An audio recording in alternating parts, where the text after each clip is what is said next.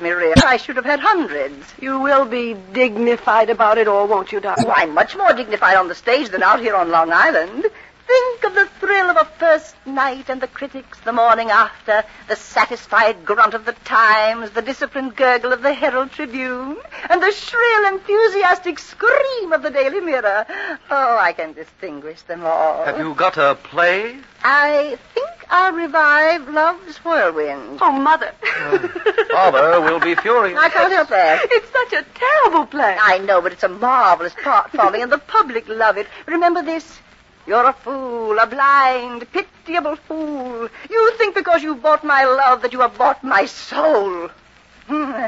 now, you must say that's dramatic. Oh, it makes me laugh. And remember this I've dreamed of love like this, but I never realized how beautiful it could be.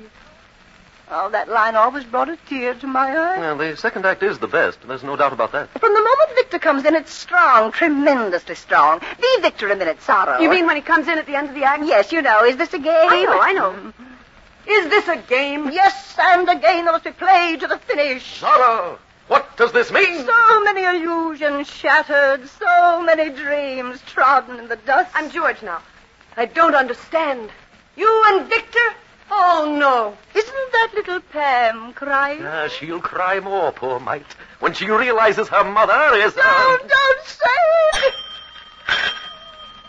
Wouldn't you know, there's the front door. Ah, I look hideous. Yes, uh, where's Clara? Oh, here she comes. Clara, before you open the door, we shall be eight for dinner. Eight.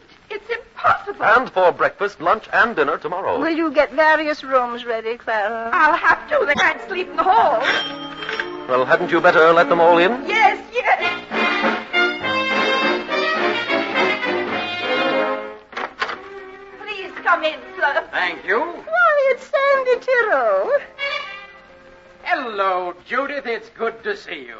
It's wonderful of you to let me come out. Are you alone? Uh, yes. I mean, you didn't meet anyone else at the station? I drove up. My car's outside. Would you like me to meet anybody? Oh, yes, I, I must introduce you. Uh, this is my daughter, Sorrow, and my son, Simon. Oh, uh, how do you do? I'm extremely well, thank you, and I hope you are. So do I. I do indeed.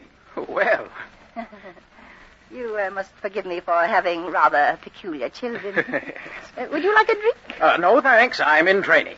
How lovely. What for? I I'm boxing again in a couple of weeks. must come to your opening night. Uh, do sit down here beside me. All right. Oh, you look fine. I'm so glad.